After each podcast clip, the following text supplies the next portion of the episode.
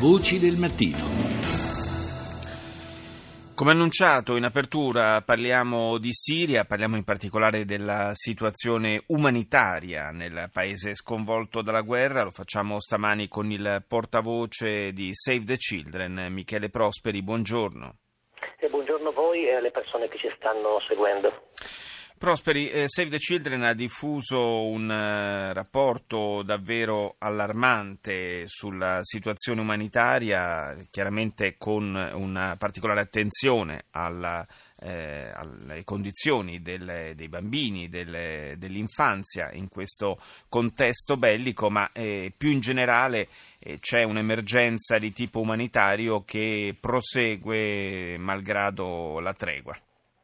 Sì, purtroppo ormai da cinque anni, il prossimo 15 marzo saranno cinque anni dall'inizio del, del, conflitto, da cinque anni i bambini stanno pagando il prezzo più caro dell'immobilismo del mondo nell'affrontare quella che è la più grande emergenza umanitaria dopo la seconda guerra mondiale. Eh, sono tantissimi i bambini che vivono in condizioni difficili all'interno del territorio siriano ma soprattutto 250.000 ed è una stima naturalmente eh, che corrisponde ad una realtà ben superiore. Eh, sono intrappolati in aree e città sotto assedio, sono circa 18 all'interno del territorio siriano e in queste aree i bambini sono privi di tutto, sono gravemente malnutriti, sono costretti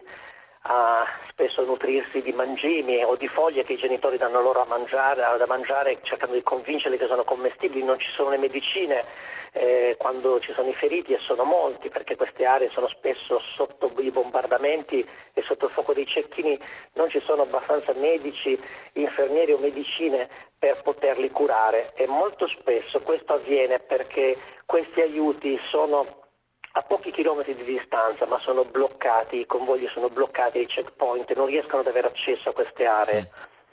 Ma eh, la tregua avrebbe dovuto consentire, eh, uno degli obiettivi era anche questo, no? quello di eh, portare questi aiuti umanitari eh, all'interno dei centri assediati che per mesi non hanno potuto ricevere nulla dall'esterno. Eh, questo non si sta verificando, invece mi sembra di capire.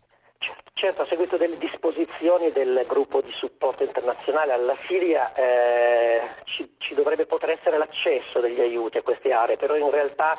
i convogli non hanno raggiunto, potuto raggiungere le zone e come dicevamo eh, sono bloccati. Eh, sappiamo che in passato, scorso, nel, nell'ultimo periodo questa situazione si è naturalmente aggravata ulteriormente e nello scorso anno sappiamo che alcuni convogli sono stati eh, anche depredati di molte delle cose che appartengono sono stati, sono stati dire, richieste di abbandonare gli aiuti eh, all'esterno di queste aree assediate. Eh, la situazione è molto molto grave soprattutto in questo rapporto che Save the Children ha, ha lanciato in questo fortissimo allarme. Ci sono tante testimonianze di genitori che si sono visti costretti a un certo punto, tutti sappiamo cosa significa essere padri e madri, si sono visti costretti ad abbracciare i loro figli e cominciare a correre sotto il fuoco dei cecchini sperando di riuscire ad uscire da queste aree per raggiungere il confine, vedendo magari cadere sotto il fuoco amici o parenti senza poterli soccorrere perché l'unica alternativa era quella di guardare avanti e correre sperando di farcela.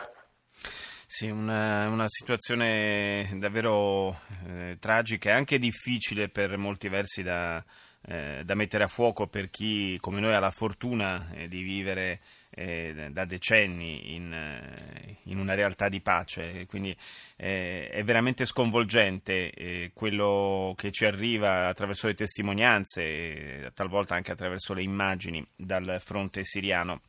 Nel rapporto di Save the Children si sottolinea, si parla di una generazione perduta, eh, una generazione perduta da molti punti di vista, eh, anche dal punto di vista dell'educazione, perché ovviamente eh, è difficile pensare che un sistema scolastico possa funzionare in una situazione come questa, ma anche perché ci sono molti bambini che vengono arruolati, che vengono costretti in qualche modo a, a partecipare al conflitto.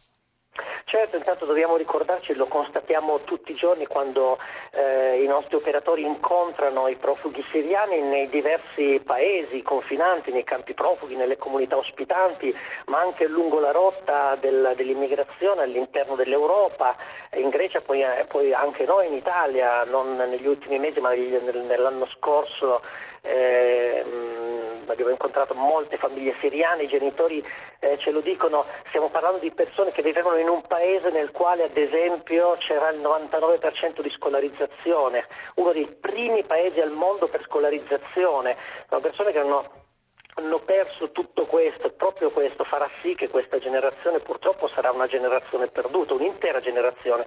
Stiamo parlando di milioni di bambini, quasi 3 milioni di bambini all'interno della Siria non, non, hanno accesso ormai da tantissimo tempo all'istruzione, ma è una situazione difficile anche per eh, gli altri 2 milioni e 400 mila certo. che sono ospitati nei campi profughi all'esterno del paese. Sì, queste sono considerazioni che pongono degli interrogativi eh, molto forti, molto pesanti anche per il futuro, cioè per eh, per quello che sarà, eh, prima o poi dovrà pure essere eh, l'avvio di, un, di, una fase di ricostruzione eh, del, del, futuro di questo Paese.